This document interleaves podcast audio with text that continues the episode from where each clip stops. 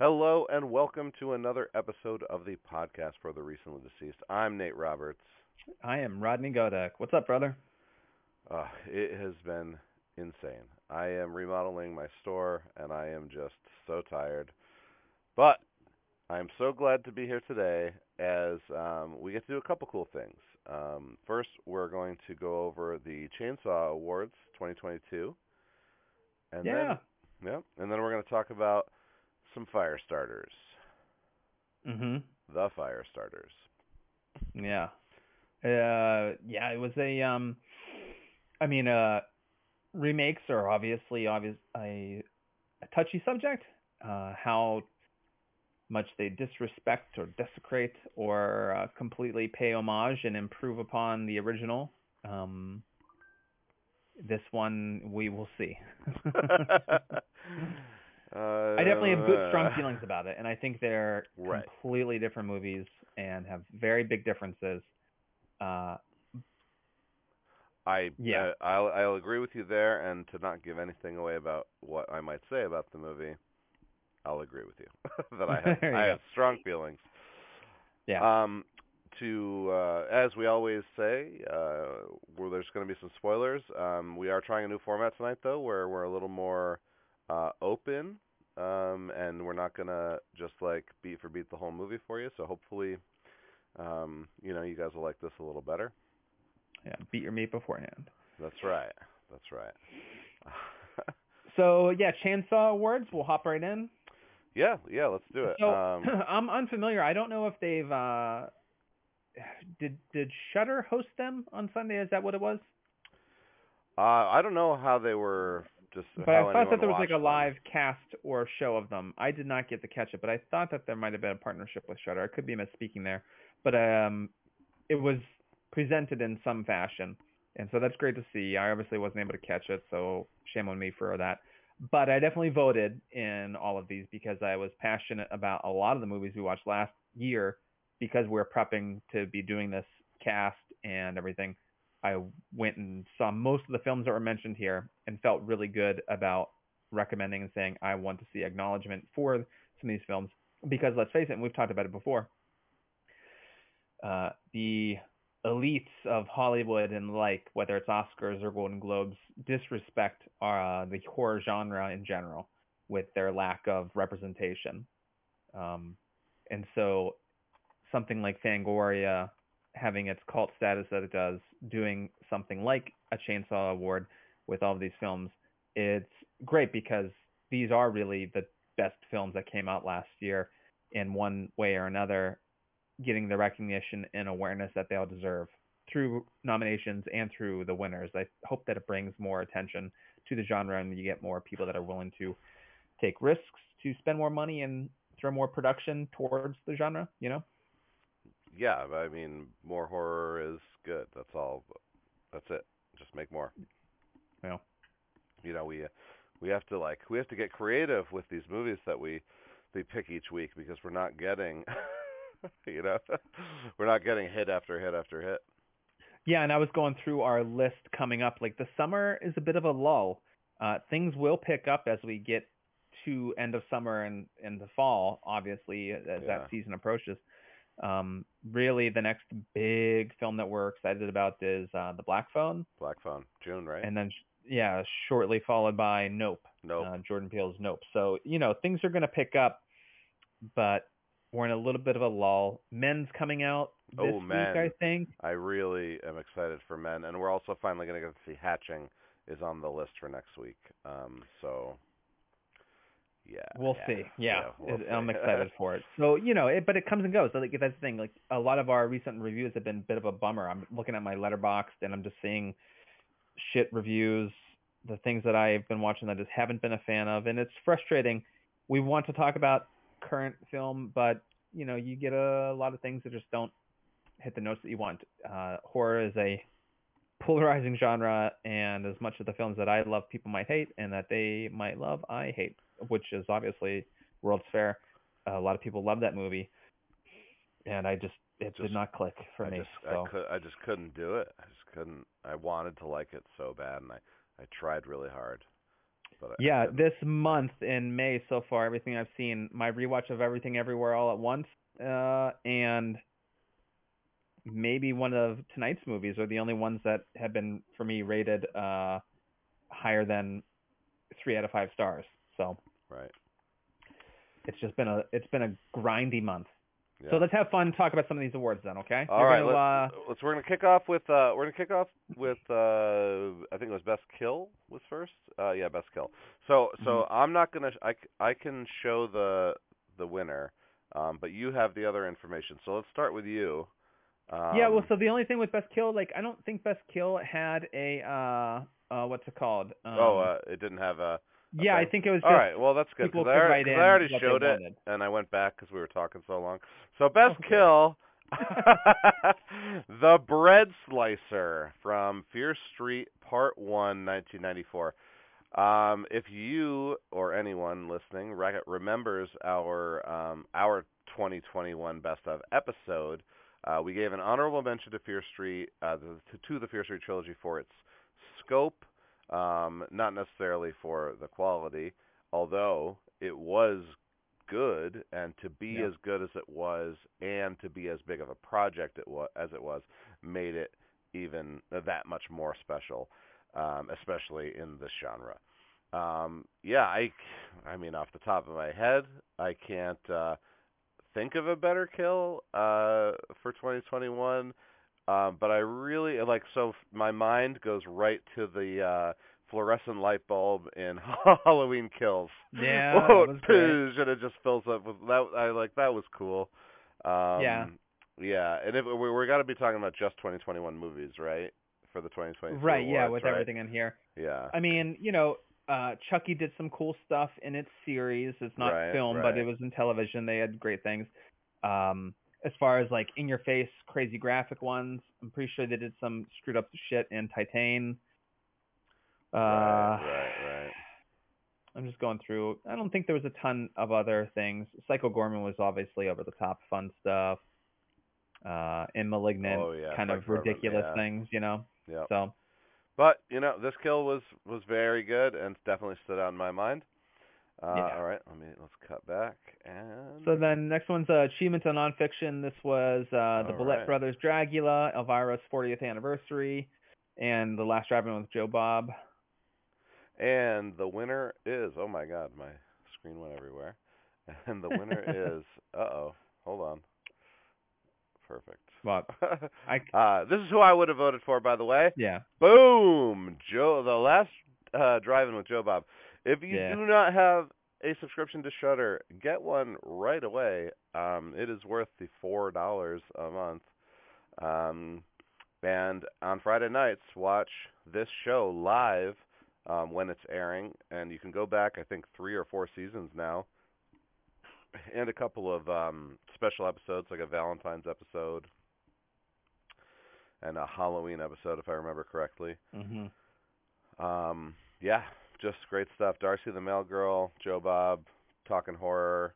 Um, it just like the old, uh, you know, TNT Up All Night when you got to watch a Yeah. horror movie on Saturday night on that was TV. great. It cuts away That to dinner and a movie. dinner and a movie. Um, Yep. Waking up early Saturday mornings to watch MST uh, Yep, 3000 was always any of those iterations of film and with little brief dialogue uh, with characters or whomever, just the bullshit during the film is always fun because it's more or less like you know what you could envision doing with uh, friends or family. Okay, Oh, yeah. next award was for uh, costume design. Um, we're just going to go through the films, not the necessary uh, people that were a part of the costume design in the film. Sure, because sure, sure. uh, let's just wait. Uh, so this was Candyman, Last Night in Soho, Bingo Hell, Prisoners of the Ghostland, Slumber Party Massacre. Uh, out of those, I'd probably have to go with the winner again. Unfortunately, even though I thought this was a pretty big letdown, um, overhyped for 2021. Yeah, Uh, I never, I still never saw it. I mean, Oh. and and your recommendation or you're not recommending it and saying you had a miserable time kind of has influenced me to not even give it the time of day. I will mention though, uh, I've actually seen Bingo Hell Oh, and it's fucking awful. Okay. it's very Um, bad. I It's watched. very stupid. Amazon original. So I watched uh, Prisoners of Ghostland, Yeah. Um, because I am totally into the Nicolas Cage renaissance that we're in right now. Um, but out of all of the great films he's made in the last couple of years, uh, Mandy, Color Out of Space, Mom and Dad, uh, even Willy's Wonderland. Prisoners of Ghostland is terrible. The the worst of the lot. uh, completely unwatchable garbage. Fair enough. Uh, so yeah, it goes to Last Night in Soho. Okay. I thought Candyman had good costumes. Uh, next, Best Creature FX, The Green Knight, Black Friday, Antlers, VHS 94, Psycho Goreman. Well, I I don't know if it's the best, but it was certainly the coolest. Yeah, and I think uh, it's over the top creativity, uh, absurdity, doing all of that. I think it's fair, and plus it had a ton of creatures, and so there's all kinds of weird, crazy shit to do. And I mean, it's very rare that you get to see a full-on Power Rangers style brawl. i- Uh, you know, towards the end of any movie, let alone an, a horror movie. Uh, Mhm. That fight scene was so funny. It was great. Yeah. So yeah, to combine that and to have workable prosthetics and everything like that, uh, you can't just you know these things have to be manipulative uh, costumes that they can wear, and it's over the top as well. It was really well done. So it it definitely was a lot of hard work. Uh, next is makeup FX, uh, Hurt, Blood Red Sky, Halloween Kills, Kandisha, and Spiral from the Book of Saw. Ooh, I might have given this to Blood Red Sky over the winner, um, but I still love this. Uh, I still love the winner. So Halloween Kills takes it. Um, I mean, I guess like the kills in this were all practical, right? There was very little, if any, CG. Right. maybe a little CG enhancing, like maybe with a, some car effects, because that, that that that stunt work is really hard to do these days. Mm-hmm. Um, but uh, you know, I just mentioned it that light bulb kill. Well, yeah, in between, yeah, in between like the fire and the rain, you know, there's a lot of like uh difficulties in conveying textures and stuff that they probably had to utilize some unique techniques or make sure that things were consistent throughout it. And so, sure. uh, I mean, look, people people do, I think, overall pan uh, or make fun of Halloween Kills, and as much as I can see things that should be made fun of about it, I still enjoy it because it's. Uh, I grew up with Halloween as the best of the slashers, you know, and then I enjoyed Friday right beneath that and uh Nightmare at the bottom because I just wasn't into that idea Right. So for me, as the others. yeah, and for me it was Friday, Nightmare, Halloween being the worst, and I love the 2008 Halloween Kills. I'm so excited for Halloween Ends. This is uh this is a great reboot for me. Yeah. Um 'cause the first I mean the first Halloween obviously I love is classic, but it was, you know, 2 and on that, you know, put Michael Myers in third place for me Right. versus versus uh, Freddy and Jason.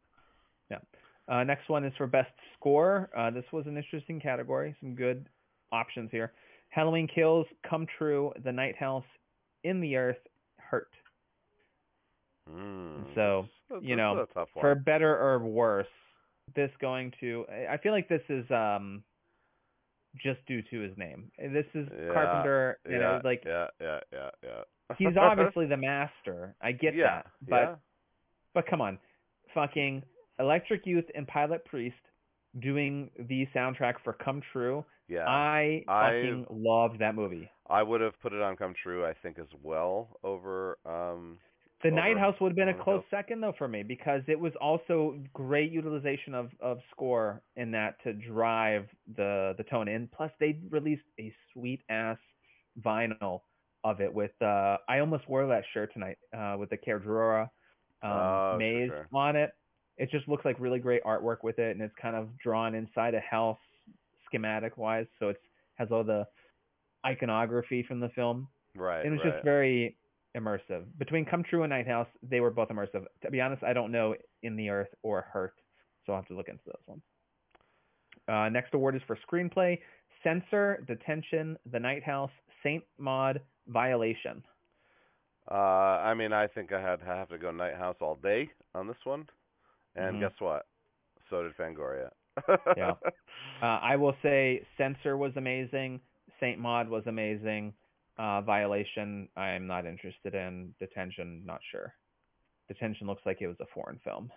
Right. All right. Um, and then let's see, they're going to director. So uh, Censor, The Night House, Come True, Titane, um, Saint Maud, Last Night in Soho were the nominees. And this one went to uh, Last Night in Soho, Last Night in bro. Soho. I mean, Yeah. it's okay. getting love. I'm gonna have to watch it just so I can no, see if we disagree. Definitely watch it. Um, so so my biggest issue with Last Night in Soho is that I love Edgar Wright, and Yeah.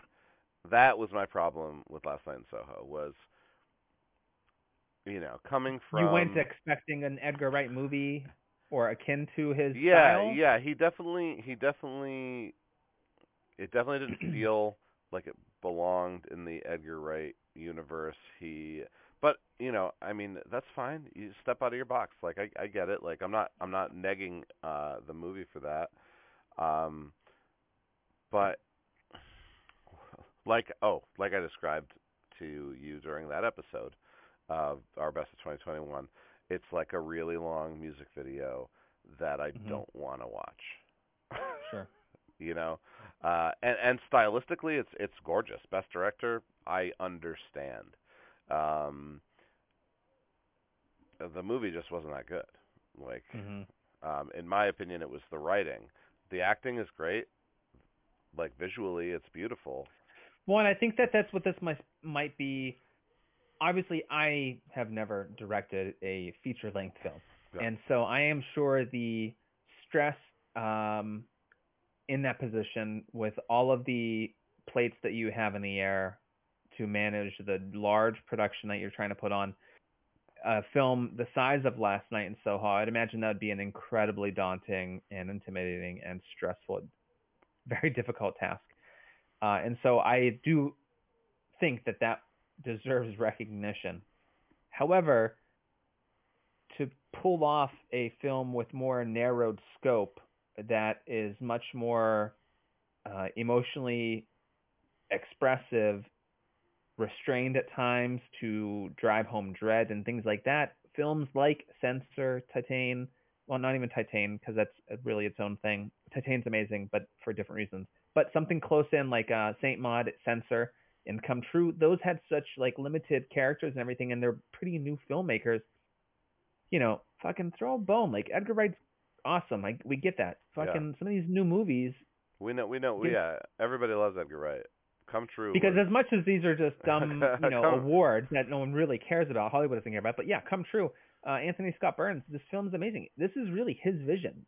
You know, Yeah. he helped write this music under the uh, moniker Pilot Priest. Like that's his project. Uh, so, at any rate, our next award was for Best Supporting Performance. There's a lot here. We'll go through. Um, mm, okay, so uh, Saint Maud, Jacob's Wife, Titane, Last Night in Soho, Wrong Turn, Quiet Place Part Two, Antlers, and Dementia Part Two. Uh, all the Who- different who supporting was- roles. who was uh, the nominee for antlers For Antlers, uh, Jeremy T. Thomas, the child. the child Yeah. that's probably where my vote would have gone Yeah, and instead it went to uh, Millicent Simmons in A Quiet Place Part Two. Which did you see Part Two? yeah yeah yeah she was great Yeah, she was yeah, great she was great. She was great, great Yeah. movie. Uh, I I think the kid from uh, Antlers probably his performance For sure. His performance was a little Mm. better. I think it demanded more. Yeah, it was definitely a bigger, meatier uh, part. Um, All right, uh, best lead performance. Um, so the dude from Candyman, uh, Chicken Censor, uh, main chicken Saint Maud, Jacob's wife Barbara Crampton, Rebecca Hall in Night House, Thomasin McKenzie in Soho, uh, Agatha Chick from Titane, the lead in Violation, the lead in Come True, or Anya Taylor Joy in Soho. Like obviously these are all amazing Yeah. performances. Uh, yeah, but Rebecca Hall from the Night House wins this award, except Fangoria posted the, a picture of this guy and wrote his name here. of course, great performance. I fucking lo- I've never seen this guy before in my life. I loved the Candyman remake. I talk about it during the Best of 2021 episode. Um, yeah, but but Rebecca Hall in the Night House, I, I, I don't think anyone compared to her that year last yeah, year. we are definitely going to be getting our hands on Resurrection and Oh, watching Rebecca Hall yes. in another film this year, Oh. so it's going to be sweet. Oh yeah. Uh, moving moving on, just Moving a couple on. left here. Yeah, there, look, there was a lot of great performances. Every single one of those movies is worth a watch, and the lead uh, actor actors in each of them drive the the film. If they're not on their game, the films don't work, and all of those films work because of their performances. Um, and they're all worth sh- uh, watching. I think they, yeah, they all are. Oh, yeah. Barbara Crampton is kind of like a, yeah, you just have to. I don't think the film was particularly good. Best documentary is our next award. There's three. I didn't see any of these guys, so we're just gonna skip over that one. Congrats to Woodlands Dark and Days Bewitched. Sorry, I did not see your shit. Good job, guys. You can you can give it a thumbs up, or you're just gonna do that. yeah, I was just gonna do that. All right, here we go. Best series. This is where I'm gonna be frustrated with you, but that's all right. You got other things to do. Uh, brand new cherry flavor. Chucky, Creep Show. I know what you did last summer. What the fuck is that up there for? And Midnight Mass. I'm assuming it got a nom just for existing. Um, Yeah. Because Hey, you tried to do this. hey, Uh, good job. you, you managed to entertain us with two of your eight episodes. Um, Yeah. 20, 25%, 20%, 25%. Yeah, just weird schlockiness. Um, Some entertaining kills, but nonsensical plot. Christ. So- So I didn't see all the series. Um, I would definitely go with Chucky from the ones that I did see. Although Chucky what I, is great, but from yeah. what from what I've heard, the winner definitely That's deserved it. Yeah, Uh, Midnight Midnight Mass. Yes. Mike Flanagan hit it out of the fucking park, and it is um for a limited series, it is a piece of art. It it does everything that you would want something in a horror type genre to do, and then some. Uh, best international movie: Detention, The Feast, Lamb, The Queen of Black Magic, and Titane. And no no real complaints here. They they give it to Titane, um, which you haven't seen yet, correct? Have not.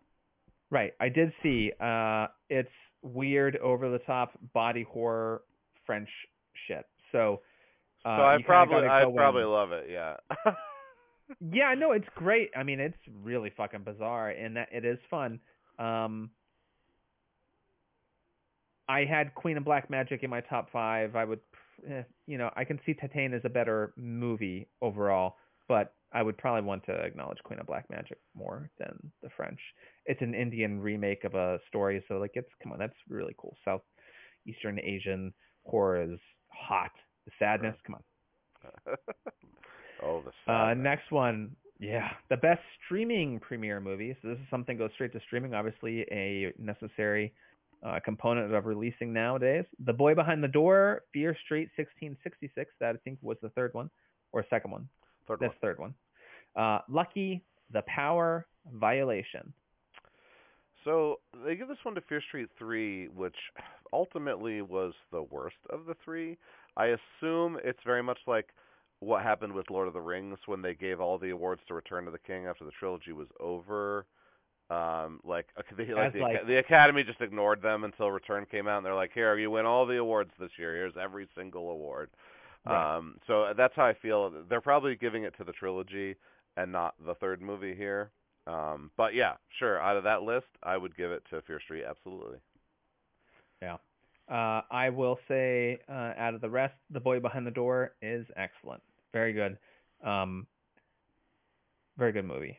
Kids Alright. lead that one as well, uh, and because they're so awesome, the movie works. Uh, next award was for best first feature.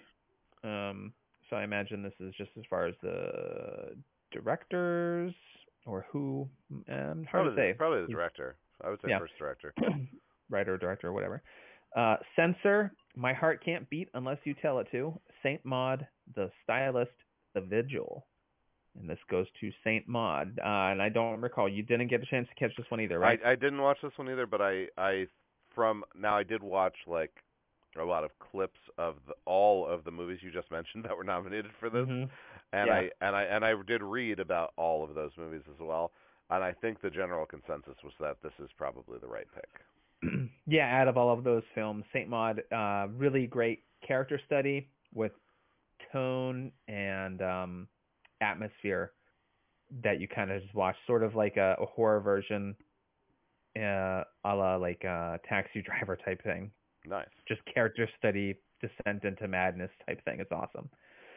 Uh, best limited release movie: Come True, Hurt, In the Earth, Psycho Goreman, Werewolves Within. Ooh. Cool to see the Werewolves Within nod. Yeah, and I probably would have gave it to Come True. Uh, yeah, again, frustrating because we're talking because we're talking about best movie uh, of that list. And- Right. And, although the winner, Psycho Goreman, was funny and campy, I mean, is it a good film? I mean, compared to Come True, I don't think so. Right. Uh, and then the final award was for best wide release movie, Malignant, Malignant, Candyman, Last I- Night in Soho, Night House, Quiet Place Part Two. and I, And I, yeah, bro. I accidentally wore this shirt today. and it was also our best pick 2020 best movie Yeah. of 2021 with a night house being a close second i shall mention um but yeah malignant come on i mean james wan literally was like hey uh i made a bunch of really great movies that you guys wanted me to make let me make a crazy movie that no producer would actually want me to make Yeah, dude. And I still just don't get the people that. I mean, I get it, but I I'm just surprised that there's so many people that didn't fucking get it yeah or didn't let themselves just get taken for the ride that Yeah. they were clearly inviting you in to have. yeah it's you're, so you're bizarre to me. You're not going to go like tumor monster. That's stupid, and not watch the movie. These morons. You got to go. This is a dumb movie. You're oh tumor monster, fucking sweet, and then just enjoy it. Yeah. We've got to cut the cancer out. Like, come Uh, on. Come It's on. so over the it top and was intentional, so good. um, so you should have just let go. And I was rewatching it. I, I mentioned it during the thing, like the first scene when she's in that house, like the scale and proportions of the interior of the house versus the exterior are so laughably oh. um, in contrast to one another. But and and I never noticed it as much in other films. But like after she locks the uh her husband out or the boyfriend, Right. wherever the fuck he is, she's like leaning against the door, kind of like recovering from the trauma of her getting her head slammed or whatever. And she's Right, against right. the door. And dude, the door is like you'd have to stretch your arms out like this to fucking reach it. It's like over four foot wide, and it's not a normal fucking thirty-two inch door to your bedroom. It's insanely wide. I'm like, this is so funny. It just it visually it looks more interesting. You don't notice it, but it's very exaggerated yeah. uh, in an absurd way, and it's very fun. All right, man. All right. That was a great digress. Yeah, that was awesome. That uh thank you Fangoria for putting on the Chainsaw Awards. Um that was uh, that was nice to walk through. Yeah, and I mean, like I do it with uh, books. You know, I'll look at uh, because I'm into sci-fi. I'll, I'll look into Hugo and Nebula award-winning books, and I'll see who is nominated, who win. I use that as a guide to get into new uh, books that I've never heard of, and I or I wouldn't have heard of otherwise. I think this list or these nominations and these awards should serve as that for a viewer. Like, go pull up these uh, awards if you haven't seen them. These are good entries into last year's best horror for the most part. Um, Oh yeah. the films that- that you should have seen, they're all on these awards. Pretty sure Go they're all on there. Yeah. Um, yeah, Lamb was in there, I think once. So was Blood Red Sky. So I mean, even the more obscure ones got mentioned. Yeah, uh, Werewolves so- Within, as you said, got mentioned. Yeah, I think if you've already seen the award winners, if you watch all the noms, you're not going to watch a bad movie. No, yeah, you won't be disappointed at all. Really cool. So awesome. Okay. right, man. Fire starters. Fire starters. Okay. To um so we're gonna do these at the same time as part of the new uh as part of the new format. So here we go. Uh Fire starter nineteen eighty four. Uh, Firestarter 1984. Oh, you said the same time, right? Yeah, at the same oh time. shit. Oh, oh, okay, okay. You just, just like oh right, talking yeah, about yeah. okay, we're, right. uh, we're gonna discuss these these Oh, my bad. My bad. I All thought we were gonna speak on top of one another. A Okay, couple who participated in a potent medical experiment gain telepathic ability and then have a child who is pyrokinetic. Directed by Mark Lester, written by well Stephen King was the book Stanley Mann was the screenplay, uh, starring Drew Barrymore, David Keith, not to be confused with Keith David. Freddie Jones and a nice little uh cameo from Heather Locklear and of course Martin Sheen. Oh, and George C. Scott. I I had no like okay, so confession. I had never seen the original Firestarter until today. yeah, me Um, too, dude. Yeah, so yeah. So I yeah, I never saw it. so when I saw George C. Scott come on the screen, I got really excited. Oh, you mean uh old ass white guy George C. Scott playing the Native American, the Native American John Rainbird? Yeah. That George C. Scott? Oh, Yeah. okay, yes. Yeah. It was the 80s. All right, like I like yeah, it was a different time, so um, you know, so forgive me for not being upset about the casting. George Scott is so good. Um the white was, guy that's wearing I mean- Navajo fucking poncho like clothes yeah. and Yeah, well he's got the he's got the scar. He puts on an eye patch. Okay. That's anyway. from Vietnam, I thought they said. No, uh, no, that's part of his lie when he's talking to when he tells her the story. Anyway, uh, all right, Firestarter 2022. A young yeah, that was the 1984 a young, a young girl tries to understand how she mysteriously gained the power to set things on fire with her mind. Okay, that is the most ridiculous. It is uh, the one- dumbest that is- thing I've ever heard. Who heard. the fuck Like, wrote that? You are a moron. Uh, I we am are all now dumber for having listened to that synopsis. IMDb. Are you hiring copywriters? Again, I don't understand if but if it how does you again you can't if you're making this new remake, you don't let this go out there. You don't let this be the fucking splash page on Firestarter. You throw them a couple shekels and you say write something more interesting or guess what? Just copy the original. yeah. Oh yeah. Uh, you're going one- to copy all the other shit. Copy that part cuz this sounds dumb. Yeah. Directed by Keith Thomas, uh, starring Zac Efron, uh, Ryan Kiera Armstrong, who I'm trying to figure out where I've seen her before. It was definitely in a horror movie. Oh, right. She was the daughter in horror sto- in American Horror Story season 10 part 1. Okay. All right. I got that figured Missed out. that one. Uh, yeah, we got a little, we got a little uh, red, right? Uh, Kurtwood Smith uh, showed up for a little bit. Red Foreman. Oh, Um, right. Yep. Yeah. Uh, okay. I don't know if we need to talk about the cast of this movie anymore. Um, There were some amazing performances, my brother. okay. Listen, uh, J- Jared Leto called and he wants his shitty movies back. yeah, Fucking yeah. Zac Efron Zac Efron. channeling. There was a there was a scene inner- where I think it was in the flashback of Zac Efron when he was supposed to be younger at the experiment, Yeah, and he like Yeah. it's like the angle and how he's like wearing his hair. I'm like, is that fucking Jared Leto? if 30 Seconds to Mars doesn't use that fucking footage in their next video, I'm gonna be upset. Yeah. I mean, oh Christ, it my god. So funny. Oh, and Ah. all right. Okay. So uh, let's start off. We'll talk about some Stephen King here. So Stephen King books get made into movies all the time. Sometimes they're good. Most of the time they're bad. Um, I would say that Firestarter 1984 was in the below average to bad range, and maybe because it was in that range deserved a remake.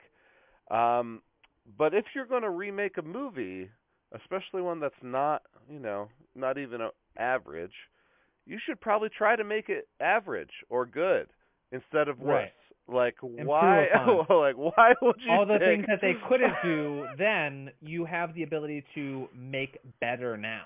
Yeah, like honestly, like even with the CG fire effects and the practical effects they used in 2022, I liked the 1984 uh crappy fireballs and explosions better.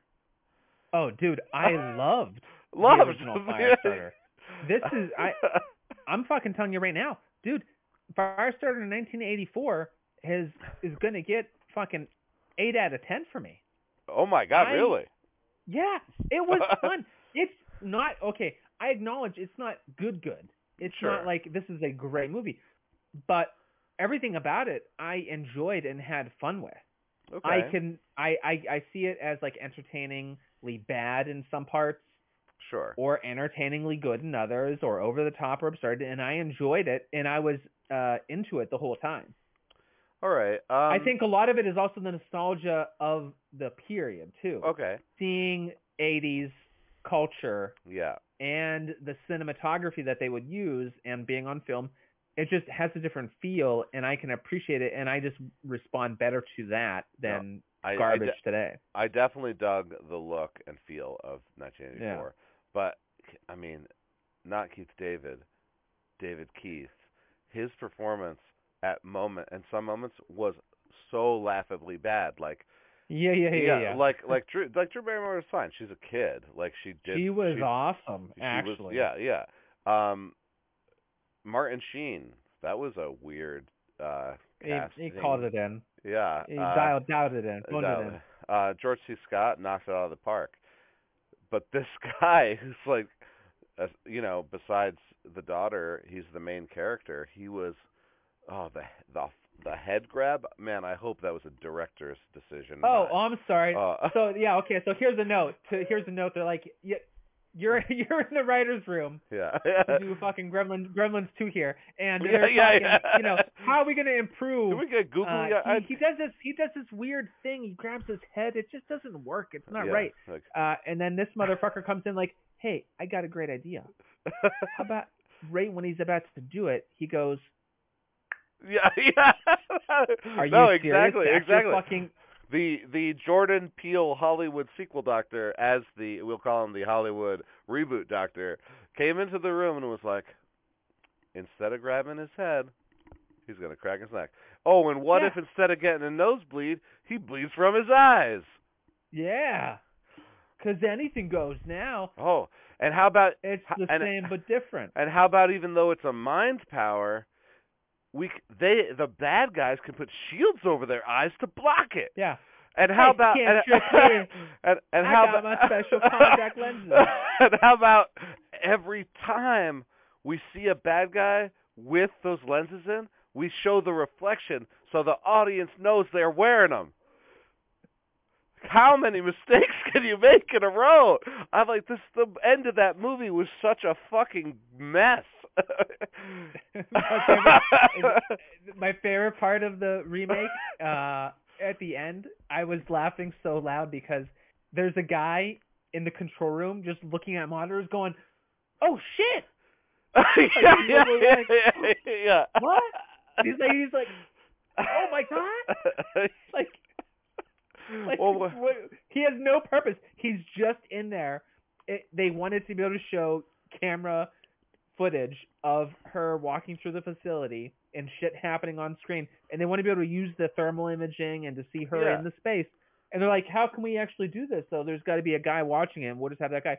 He, he has no purpose at all in there. He just reacts to things on his his closed circuit television. Yeah. Dude, this remake was so fucking bad.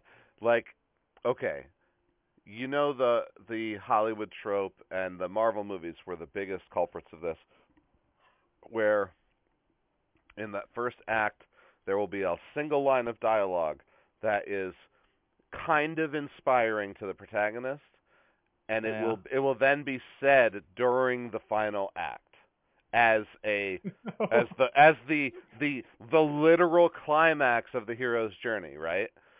Right. so in the first act, she kills a cat rea- on reaction, and it doesn't it doesn't die. She like fireballs this cat, and and her dad comes over. Zac Efron comes over and goes, "It's suffering. You have to kill it. This is the price that we pay, you know, for Mhm. the, for these abilities." And so she kills the cat, and so we're we're in the climax. She's the first victim. She's stealing his key card to get into the facility to rescue her father. She flames him after she takes his stuff because he's going to shoot her, but Mhm. sh- but he doesn't die. And she says it this time instead of him saying it to her. She says it out loud. She says, you're suffering. like I have to end it. This is the price we pay." And and then flames him. And it's just like, "Oh my god, like like literally the the script felt like a a film student's senior project. Yeah, it was very bad. Um How about the leader of the DSI's uh dialogue?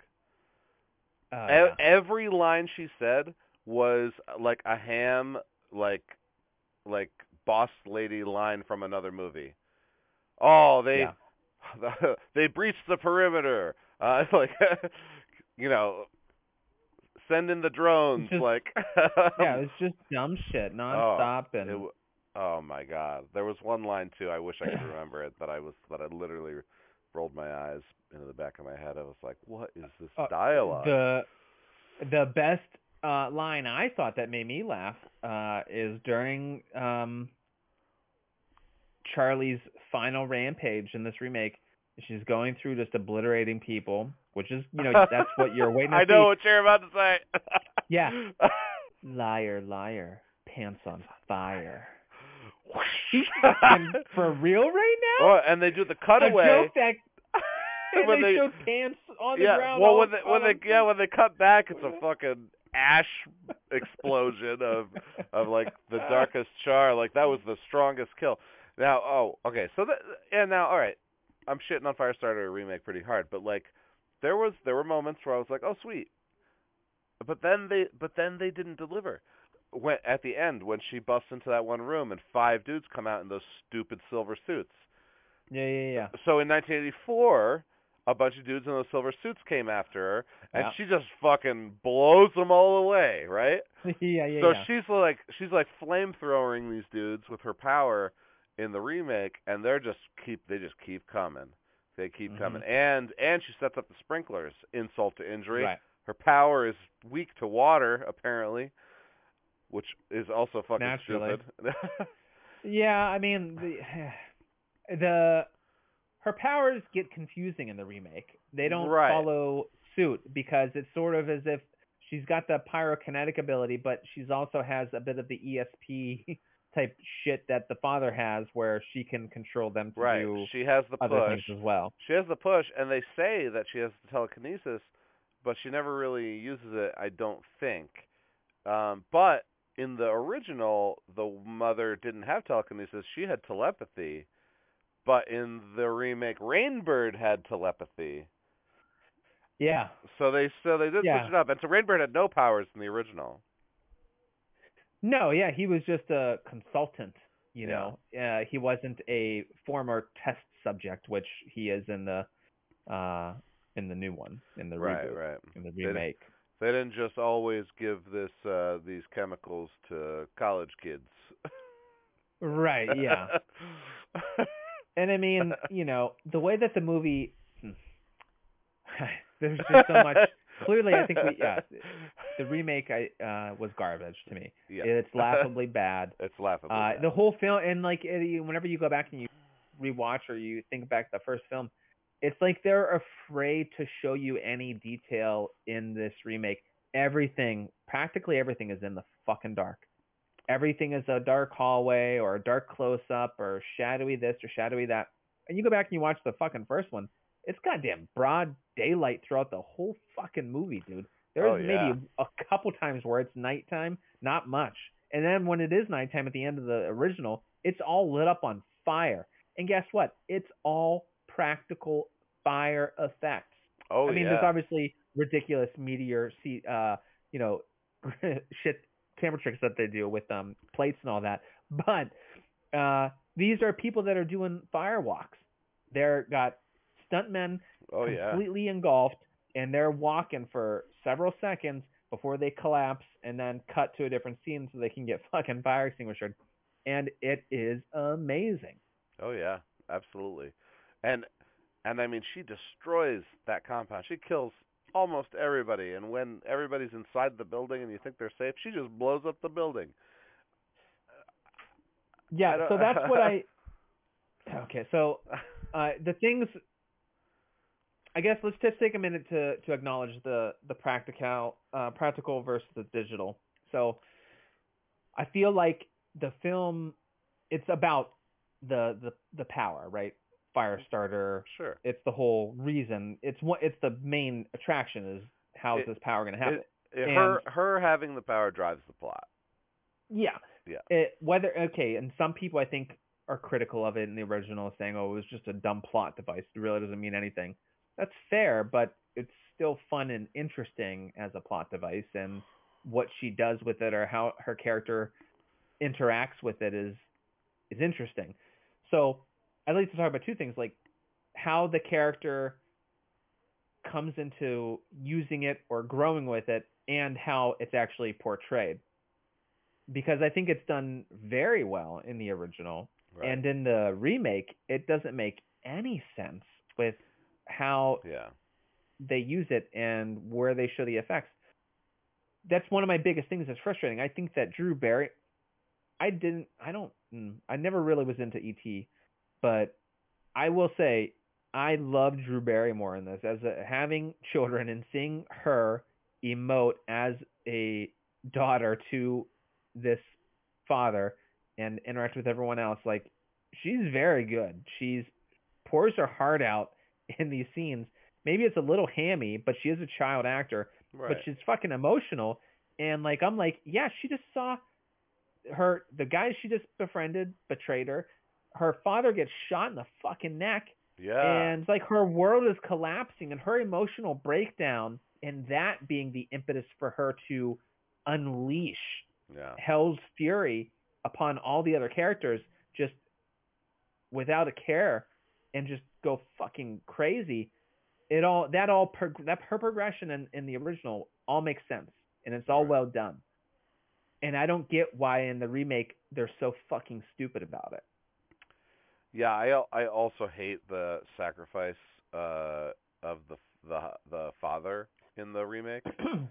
Um right? Like the Yeah. father the father being murdered is kind of what sets off the daughter in the first film. yeah Um whereas in the second film he pushes her and sacrifices himself so that she can take down the shop which I don't did they Mhm. even did they even call it the shop in the remake or was it just it, DSI it's called it's called the shop they mention it in a couple of lines of dialogue but it's not like a thing it's ju- it, they, they then they go to dsi Yeah, that, I don't- the Department of Scientific Investigations or some shit.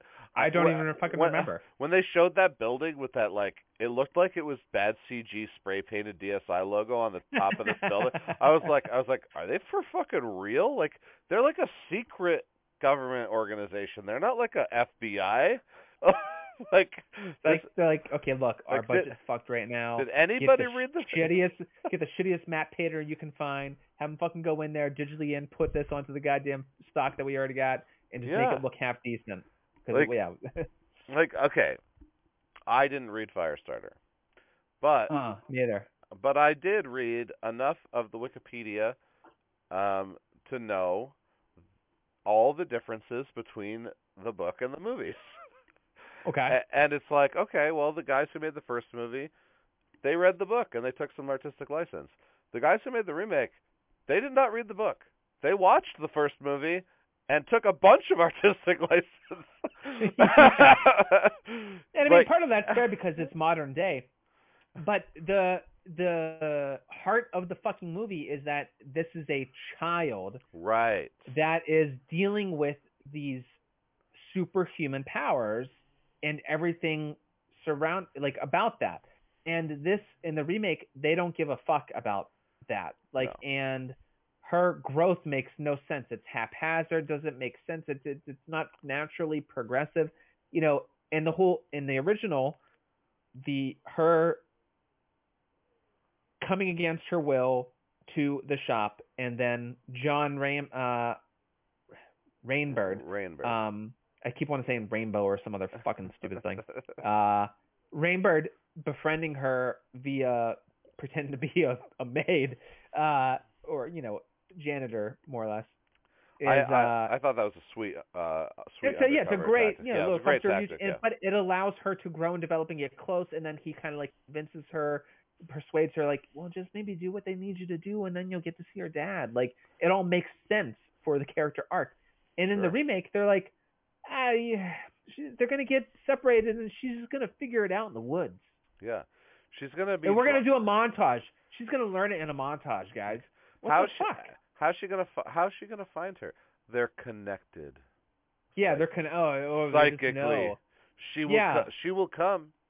You can hold me in this prison cell all you like. Uh, she will come. I will break out. I will not kill her. Let her not kill me, and then we will walk off in the sunset together. Me as her new father figure, the guy who strangled her mother in the first in the in the beginning. What? What? I might have been along for the ride if you if she killed Rainbird. What the fuck? Like Yeah. so many things about her not killing Rainbird are stupid. He strangled her mother to death. Yeah, I know. Uh he uh she was pushed to blow up that that facility and kill everyone.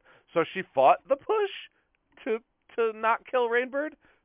Uh, like, yeah, it's confusing. like, yeah, so many things happen. Uh, so then maybe, but they also allude to the fact that pushing someone can, uh, who knows what the fuck Who it does with their brain and stuff. So maybe she got pushed so far at the end that she doesn't remember shit. Yeah. She doesn't remember that this guy fucking killed her mother. Which was so, so so the push makes it so the whole moral of the story is lost. In Firestarter 1984, she snaps and kills everyone. In Yeah. Firestarter 2022, she gets made to do it by her psychic father, who is like worst father of the year award winner. Yeah, I know. And so, so are you Like- supposed to feel proud of her? You're supposed to feel gratification, like, yeah, she got them, she got them back. It's like, no, this is all just traumatic and bad. yeah, And now it- she's being absconded by this fucking stranger, Yeah. who I guess is like her because he was also a victim of trauma in Test Subject.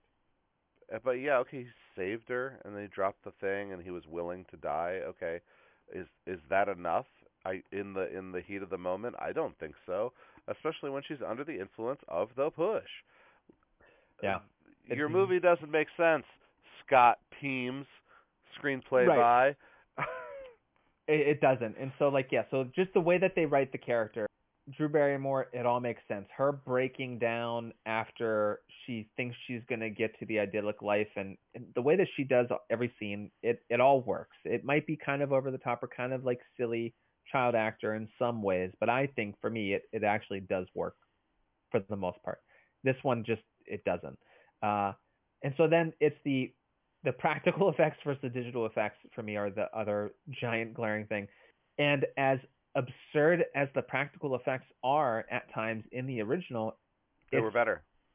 it's a it's it's a product of its time Yeah. and it did what it could with what it had and it does it really really well and it is all over the place. You see it a ton. There's so much of it. There's so tho- those fireballs they threw were sweet.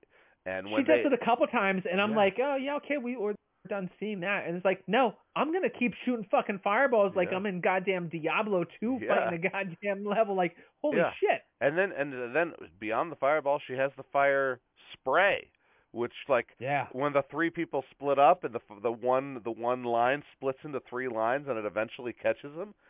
Yeah, chasing them down and, and exploding the vehicle or whatever. Oh, blowing up all the ve- every vehicle explosion in '84 was amazing. It was it, well, and so she gets out of the barn in '84, and I, I I loved this scene, and it was just it was so funny because of the way it was shot. Uh, so I did a quick little search to see some reviews on '84 just to see how people were feeling about it, and because it doesn't have great reviews on IMDb, it's at a six. Rotten Tomatoes has it at a 37% Oh wow. for critic score. So, anyways, uh, Ebert gave it two stars. Okay, and Mhm. so I'm looking and I start to read his review, and he starts listing like um saying like everyone's just cookie cutter. All the characters are like, uh, you know, ESP dad and girl with this thing, and then he lists a couple uh Native American guy. Uh, with an eye patch or something, and then he's like black scientist, and he I'm like, wait, what? like he wrote black scientist? Like it, it's just a scientist in the fucking thing. I know who he's talking about. I wasn't paying attention. Maybe there aren't a lot of other black characters in it. That could be, and that could be like a misrepresentation, you know, or what, an what, what, underutilization. Was sticking a black scientist randomly into a movie a thing back in the 80s? I don't I don't know, Uh, but maybe yeah, I'm not sure. Like Oh. I would imagine it could have been. But what's Oh. so funny about it? What? Gre- Gremlins, right? Oh, sure, sure, sure, the, sure. the black science teacher as the only the only black. Oh, all right. I'm gonna I'm gonna I'm gonna pay attention to that. I'm gonna see. But what was so great, uh, he so he mentioned that, and then I'm thinking back whenever I was watching uh 84, whenever she gets out of the barn, saves Necromancer and all the other horses, uh, the black scientist is there. He's one of the few surviving members. he gets right on the now. golf cart. Yeah. on the golf cart. It is awesome. He's so skeptically looking behind his shoulder, like, uh, uh, like, and he's slowly getting away in a electric golf cart. Yeah. And she's the, it's he's the first one to fucking get Yeah. the like, meteor fireball. yeah, you know he And could have ran fast. And he's and he's just looking back, and it's like he's looking back the whole time. Fireball, fireball chases them and blows them up. It was so great. so, so this this farm scene is one of the points of contention from the original um because this is this is the the climax of the the novel as well and and there people complain about the the differences in that between um, the novel and the 84 and the 84 the, movie. the novel in 84 yeah because this, so this is the this is the real scene right it's it even started in the barn like the the horse thing was real like that's how yeah. she that's that's where they were going to meet, right? Um, when the horses escaped the barn, apparently some of them were on fire, and uh, some of the other ones, or even the on fire ones, got shot by the oncoming, uh, you know, villains who were trying to stop her.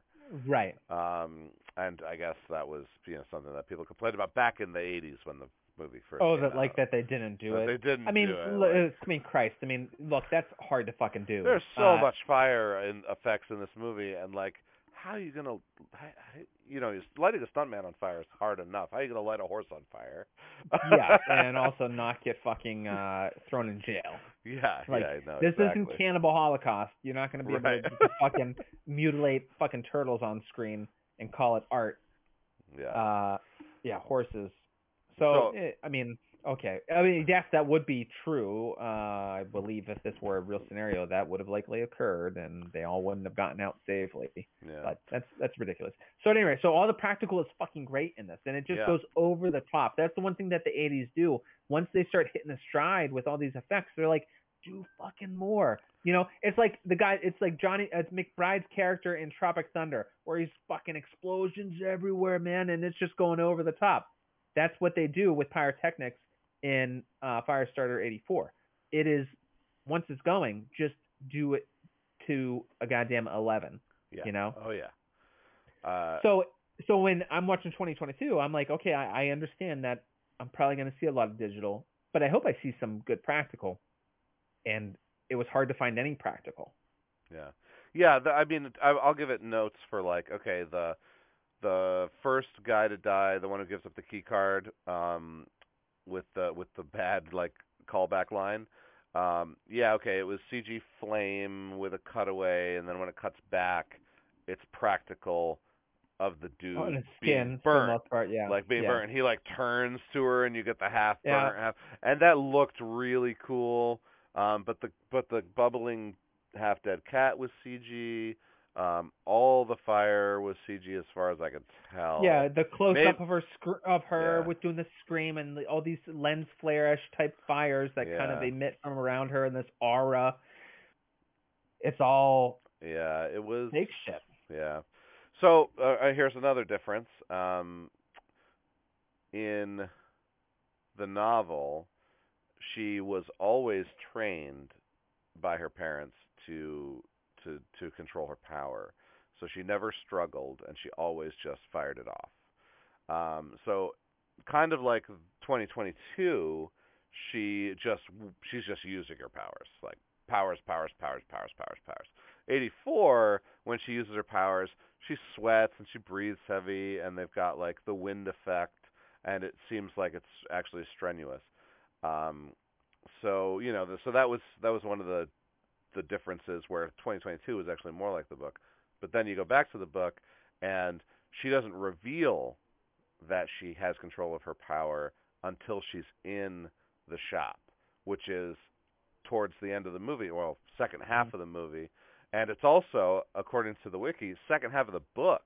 Like you go a whole half of the book where she is keeping from everyone that she knows how to use her powers, except for like with her parents. Mhm. Um, and you you don't even get it revealed until she just. But also, she's smarter in the book, so she's like um, she's choosing when to reveal it to the people who have her captive at the shop, and how much Right. she's going to show them, and she's like trying to manipulate her escape the whole time.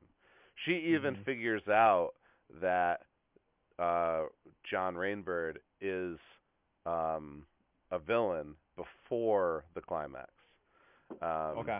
Just from being an investigative, inquisitive child, and she actually receives. It says the note that she gets from her father, um, you know, tells her not to trust John. And we're back. And we're back. Oh, hold on. Oh, we are back. All right, hold on. There we go. I was saying like the last time that happened, I just like I was in the middle of something and I just kept fucking going. I was like, yeah, he'll be back of it. He'll be back of it. That was weird. Yeah, I know you're just in the middle of it and it just uh, glitched out. It's fine. Okay, Uh, so what I was it up. saying was something about the book, and it was cool to read about all those differences. You know, there's this great, you know, there's this movie called Firestarter 1984 that I've never seen before. They remade it in 2022, um, and I'm a big King fan anyway, so I wanted to like, I wanted to know like what the differences Yeah. were, and it was really Okay. cool. It was really cool to see. Um, you know how how I thought about like the original movie and what I thought about the remake and what I thought they could have each done better and then to see that like oh look a lot of it was actually done better already in the book they Mhm. just you know they just opted not to do it for whatever reason Yeah. I mean, from the other thing that I uh, picked up whenever I was looking at Ebert's review is that he mentioned, and I just never thought about it. I'm not huge Stephen King guy. Um, in general, like I've never read any of his stuff. Uh, I think it just started to get so popular, and I was already on the outs from it that nothing wanted to bring me in. And whenever I was reading, I was really just into um, science fiction and not horror. So just aside from R.L. Stine, obviously. yeah Uh, so I just never got into him. Uh, and the films, for the most part, I think my parents really had an aversion to Stephen King. He's a creepy man, or something like that. I remember my mom, Mm. my mom saying. And so I don't think they really left any of his movies on television because I know a lot of them played. At any rate, Ebert's review mentioned how within the span of a year, five different novels were committed to film uh, around the time of this one. So Firestarter was came out the same year. Um, I want to say The Dead Zone came out, uh, but right before Cujo, Christine, and shit, one other uh, really well-known one, which they all are. no Mm, and Paul Children of the Corn Yes, Children of the Corn. So like all five of those came out right within the span of the year. Dude, no wonder fucking you know, dude's rolling in it. Like, are you fucking Oh. serious to have five novels that have already been huge blockbusters, bestsellers, uh, to now get optioned for movies and films? Christ, dude. yeah Um, well dude I'm- yeah he's definitely had like to the, be getting laid. He's the most like prolific American writer, I think, right? Like I don't think anybody has more novels than him. Yeah, Uh, could be. I'm I'm I'm fairly certain he is. If he's not, he's close. He's getting there. Sure. He's, try, he's trying to get that title.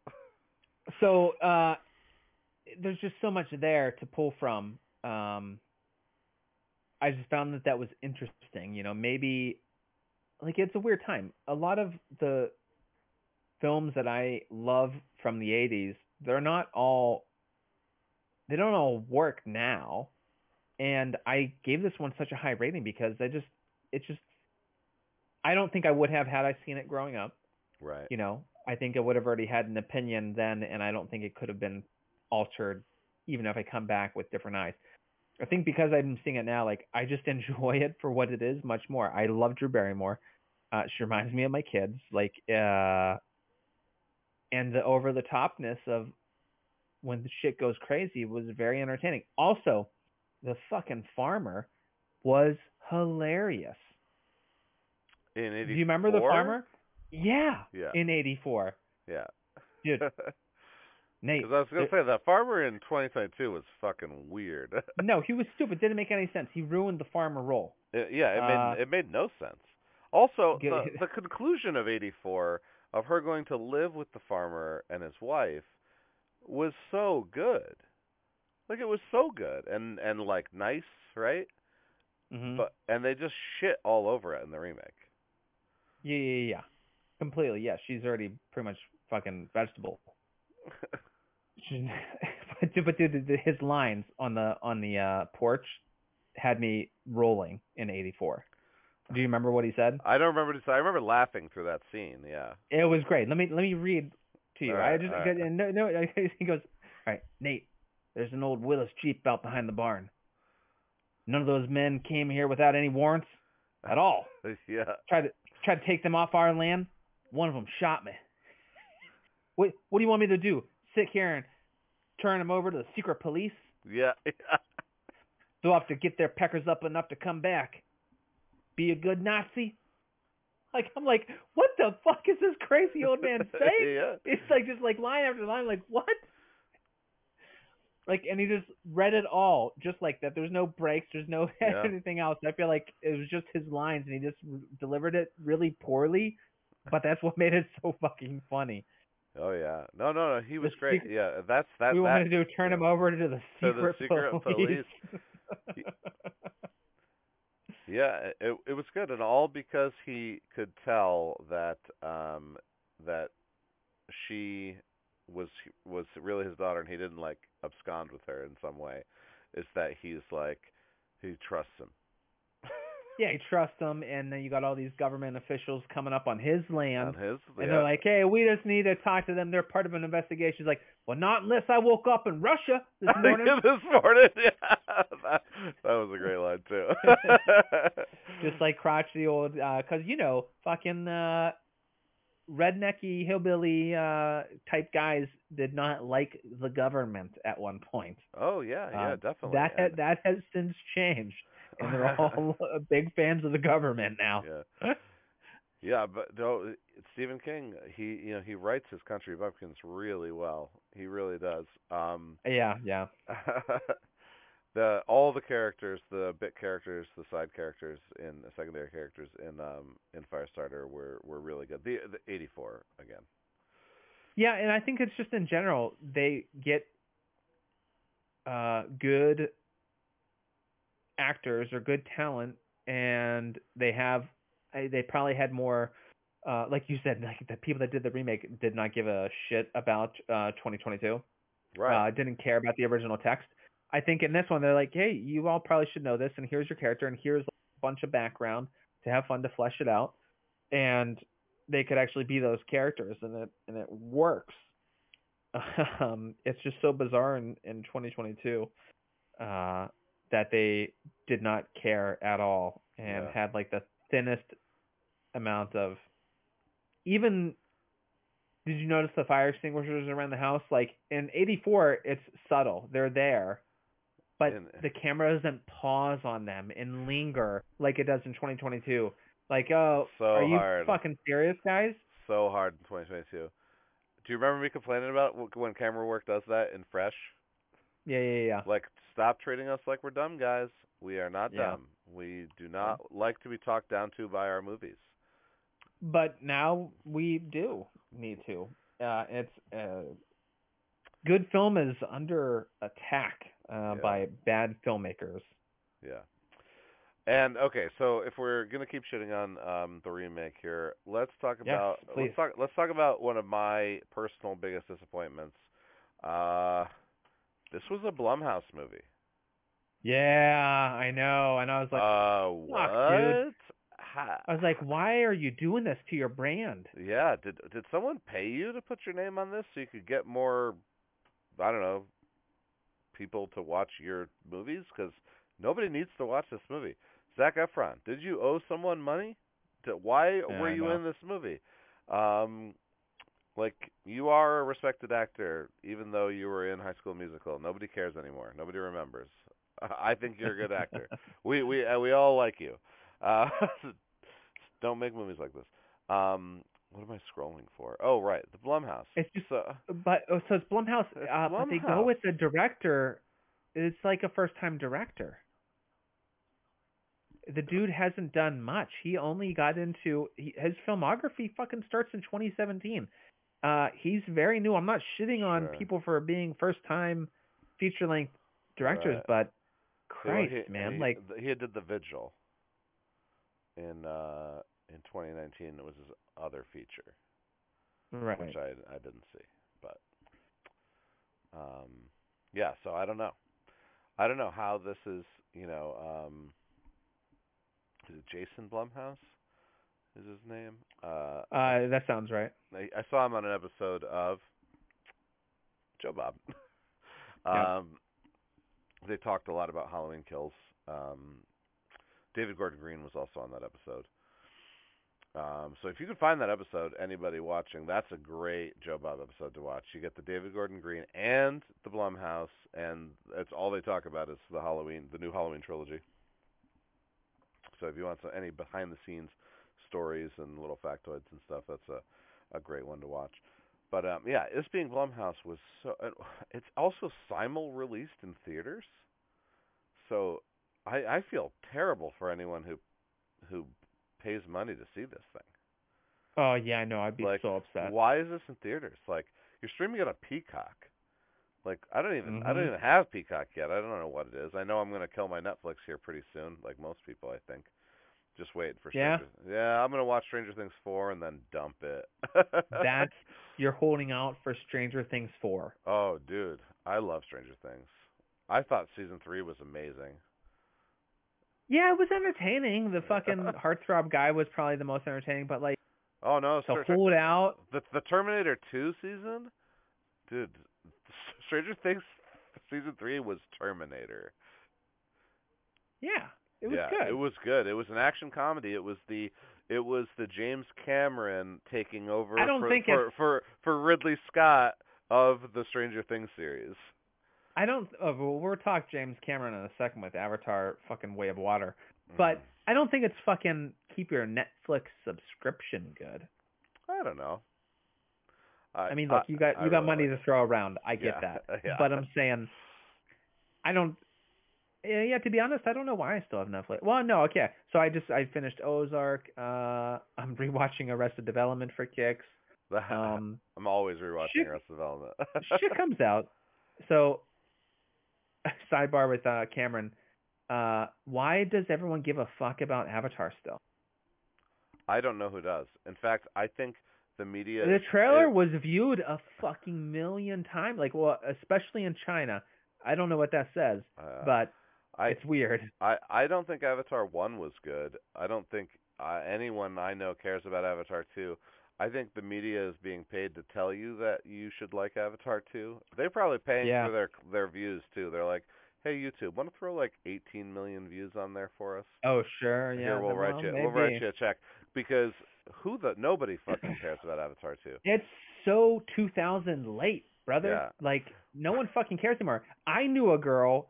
Uh, she was uh in college. It, it was a former uh student of a friend. Uh, and she was super into Avatar. I was like, why? Dude, And she was like, it was just so perfect and amazing. Like, it's a story that's been done a million times, but like, it's just not even that creative. Like, uh, it looked kind of neat, but that was it. it's even been done better a couple times. Like Yeah, was- and like, I don't want to shit on the fact that you can't do that because obviously we like a lot of movies that have the same, like a story that's been told before. It Sure. can still be good. Like, I love The Northman. It's sort of an, a version of Hamlet, but I thought it was beautifully done.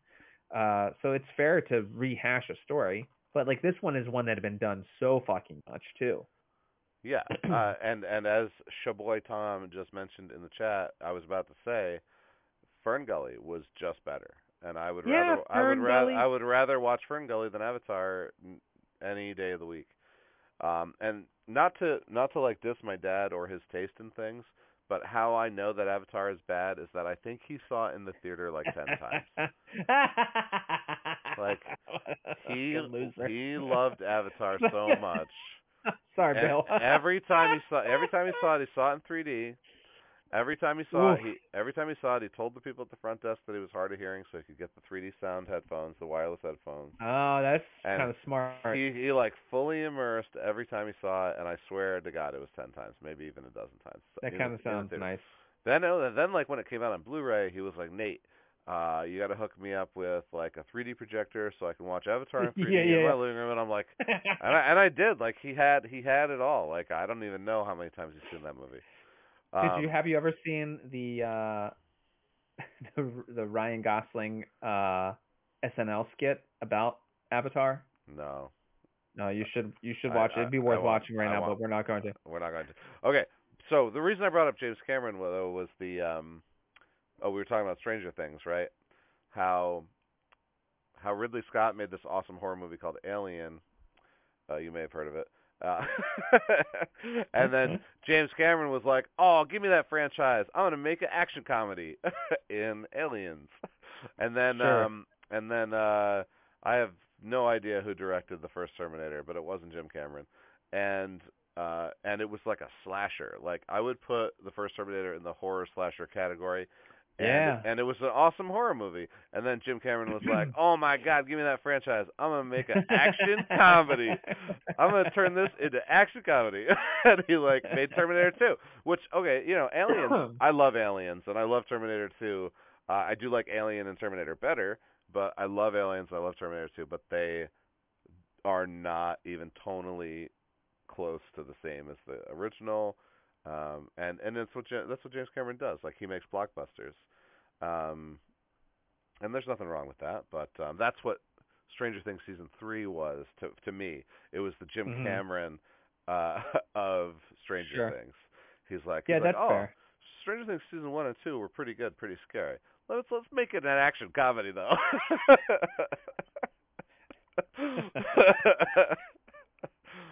I think it'll probably jump the shark in four. Uh, Oh, I I'm just sure. don't know what else you can do with the characters in the story.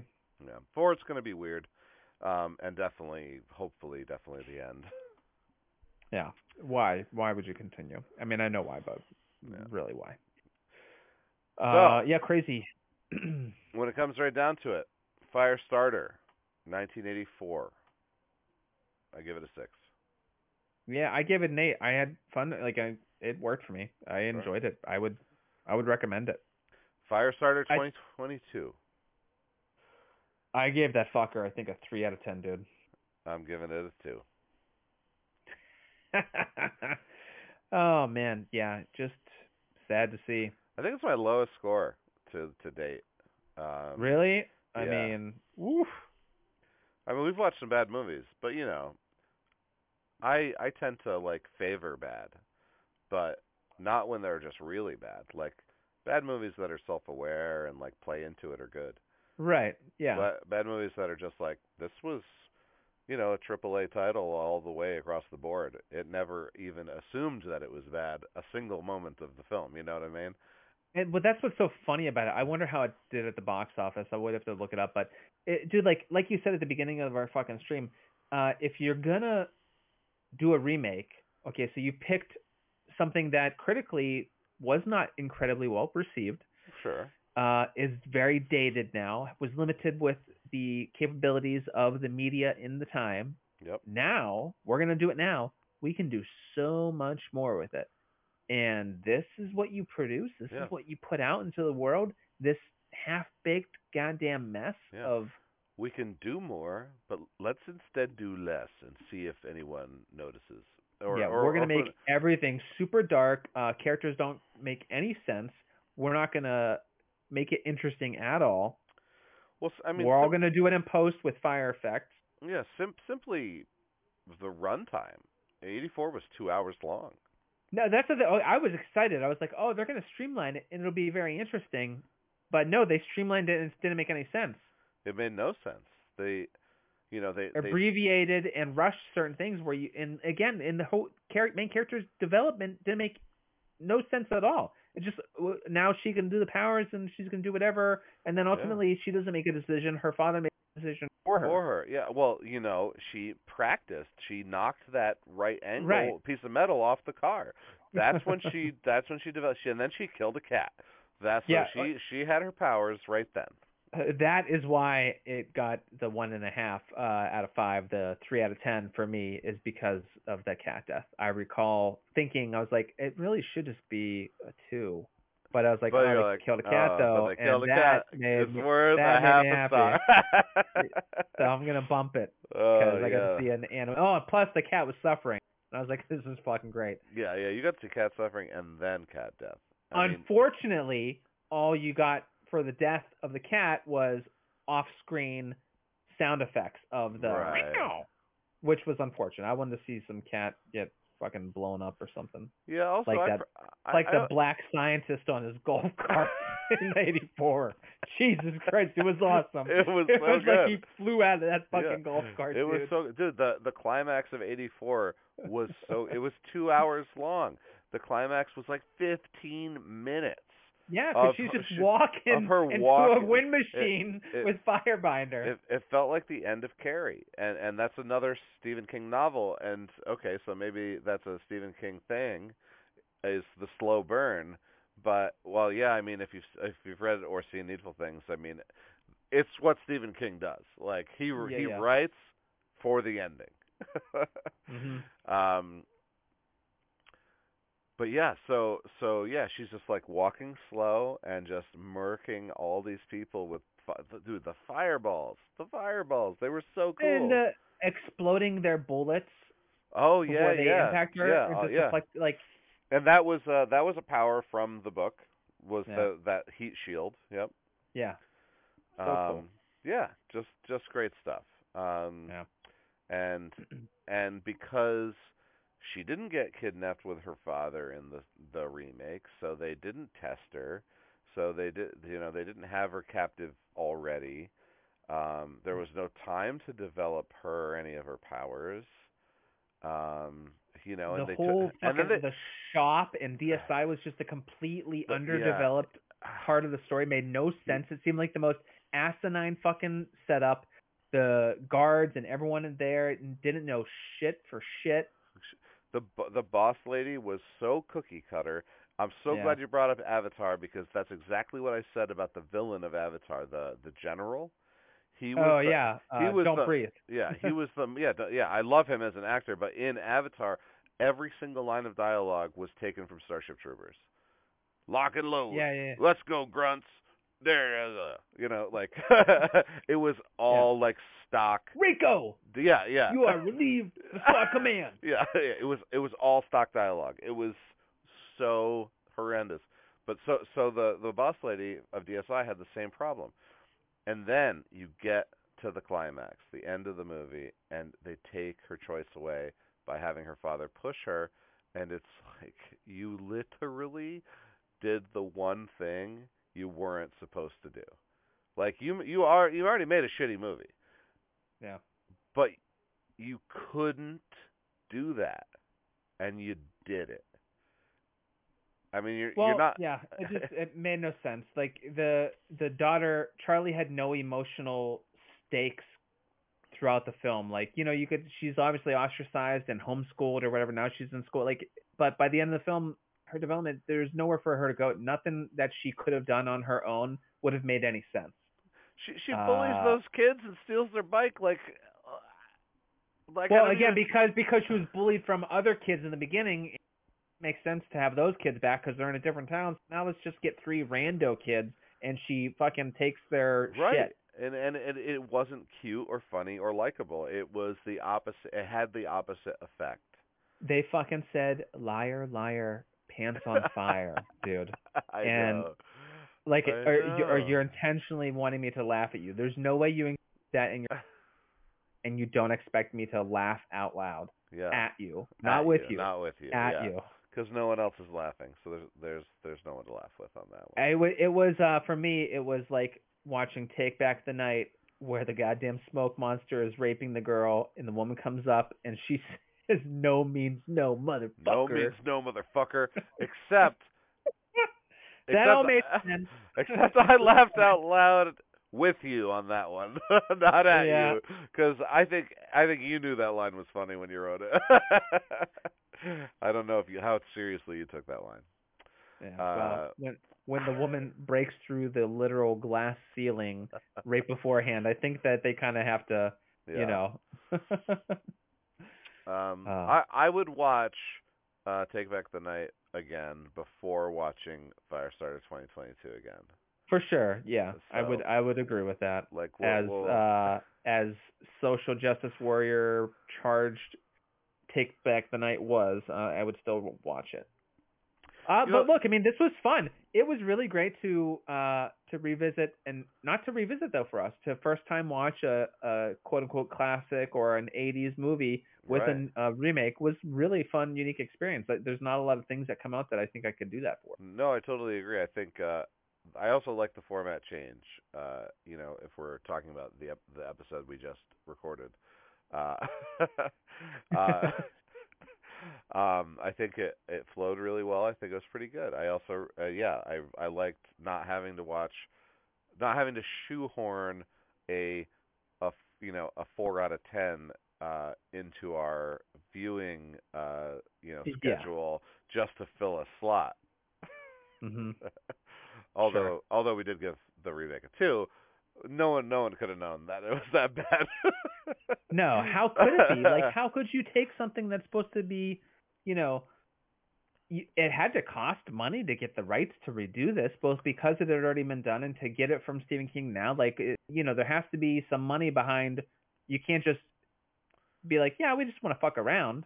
It's like, no, this is serious. This is Yeah. an IP that you need to respect. And then they do this. It's shocking. yeah, yeah. I don't I don't know whose idea it was, but it was a bad idea. All of you. Um, Blumhouse. Hopefully they just threw some money at you to throw your name on there. I I really hope everyone involved um, got fired.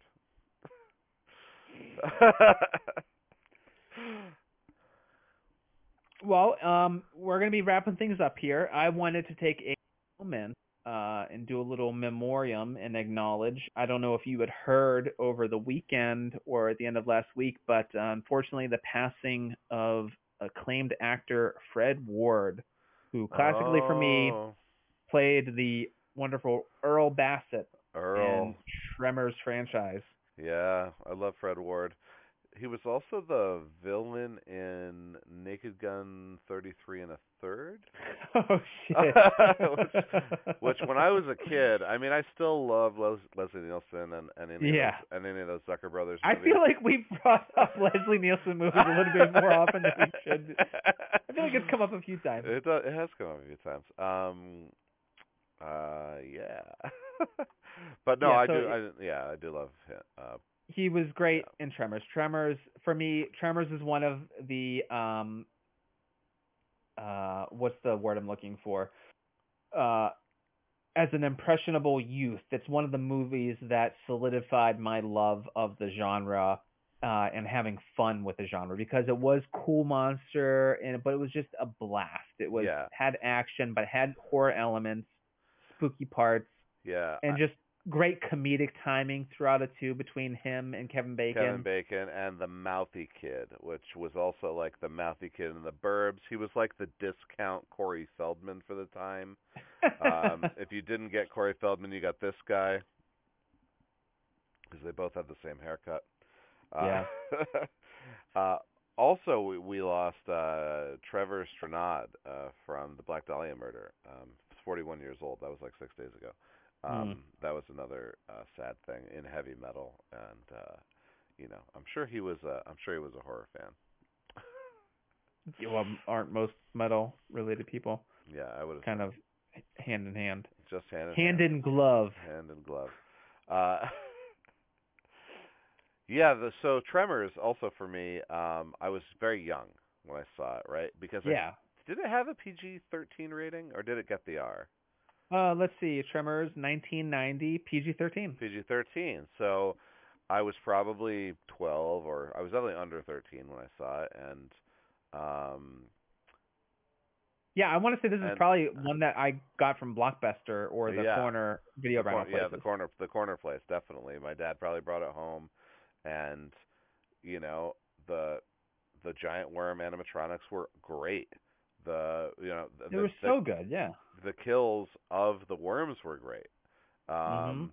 The most of the kills of the humans were off screen or like cutaways or like you know that couple getting their car sucked into the earth. Yeah, you you just see the event Yeah. after it's taken place, and Yeah. it's traumatic. The guy that just dies of starvation on the tower. On the tower, yeah, yeah. like, and Um, it's like, oh my god, what could be down there that caused this guy to n- kill himself by staying up there, dehydrated and and starved? yeah. Uh, I think I wanted he he lost in dehydration. I'm sure is more than starvation, but uh, yeah, and it's like you rent the movie and you rewatch it probably the next day before you have to return it because you get a couple days on the rental, depending Oh, on when you got it, whether it was Sure. new release or not. We would do that all the time. Yeah, absolutely. I I I've watched Tremors countless times. I'm Mhm. pretty sure I watched it like six months ago, just in the middle of the day. I was like, because yeah, it's just it I happens to be think on. I, I there. think it, it was on Netflix. I was like, oh my god, Tremors on Netflix. I got 90 minutes. Yep. Um, in the first couple sequels I would still I was I would watch repeatedly. Uh Tremors 2 and I think even the third one. Third one really started to go downhill, but it was still entertainingly bad. You know, it was like Yeah. kind of like dumb late 90s uh like where computer graphics were just starting to be implemented for like the little tremors that were hopping around that and shit. that would that would that when they got feet. Yeah, I think that was three, right? Yeah, I think so. And like they can open up the and get the infrared. There was more plucky comic relief in in Yeah. those ones, and I in the same line of Tremors, I was also a big Critters fan. Um, Oh, yeah. In the '90s, I thought Critters One was pretty scary. Critters Two was really funny. Three was obviously way over the top. Um, and then I and then I'd watch them all as they came out because they were just campy, ridiculous fun. Like Crit- Critters Four, which I think was eighties Critters eighties monster movies Oh, yeah. uh were they it, So good. it's like they were tailored for kids. You know, for me, I Oh, was yeah. always trying. Oh shit, Puppet Master's gonna be on. Like that's just weird, cool shit. Like I want to see Puppet Master. My my toys have weapons and are killing people. This is oh, great. Puppet Ghoulies was another one. Ghoulies was another. Puppet Master actually is um I think it's Full Moon is the production company. And yeah, Full Moon Features. I actually just applied to be a distributor for them because they Oh. have some crazy stuff that you can only get if you distribute their products. Um, Okay. Through Full Moon Direct. Um, like uh, I just went to the website to to bring up some stuff here. They've got Mhm. uh, Gore in Venice, the most controversial giallo of all time, fully uncut and remastered. Yeah, that sounds Um, interesting. Island of the Fishmen. Uh, it's a Sergio Martino film uh, for the first time in North America, and I mean this looks like late '70s, early '80s. Um, probably yeah, so with that name, it's probably Italian exploitation, and I mean it just looks fantastic. The I don't know if you've got. Do you have the stream up? Uh, no, not at the Oh, moment. Okay, all right. This uh the animatronics look look just fantastic. The Puppet Master 12 Blu-ray box set. Like some cool some really cool stuff. Um anyway, we'll be able to add that stuff to our uh to our repertoire uh someday soon, hopefully.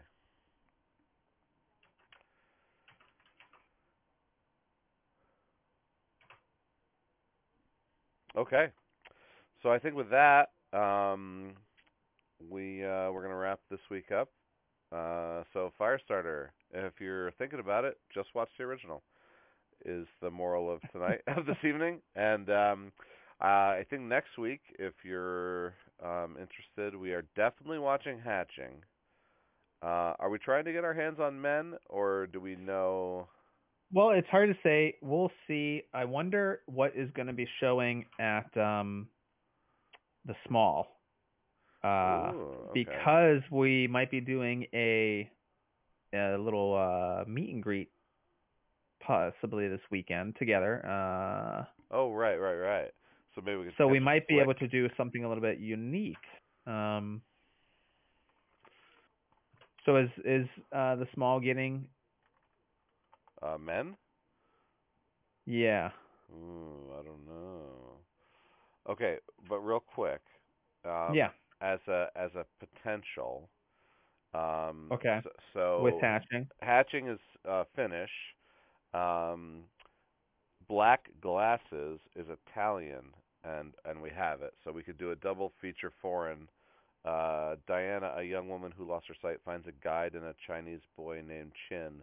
Together, they will track down a dangerous killer through the darkness of Italy. Horror. Wait, is that uh, Argento's? Yeah. Argento's new movie. Oh, yeah. fuck yeah, yeah, yeah, yeah, yeah. Yeah. We should do that then. So yeah, so we got that. Um, oh, okay. Yeah, we're good. Yeah. So I've got so black glasses and hatching um, is probably good. Um, Is it really called black glasses? It's probably it's a word in Italian though, isn't it? it's yeah, I, I think it's yeah, yeah, yeah. I think it's actually dark glasses is the translation, but the yes. the English release name is black glasses, unfortunately.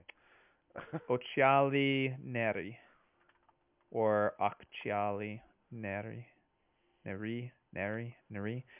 Uh, I know about as much Italian as the Inglourious Basterds. um, Men is only showing in New Hartford. Is not coming anywhere near Oneonta. Yeah, well, I will enjoy it. uh, I will be jealous. But I think we got our movies for next week. So with that, I will wrap episode 2022 of the podcast for the recently deceased. I was Nate Roberts. Uh, I was Rodney Godek the whole time. The Take whole care. time. See you next week.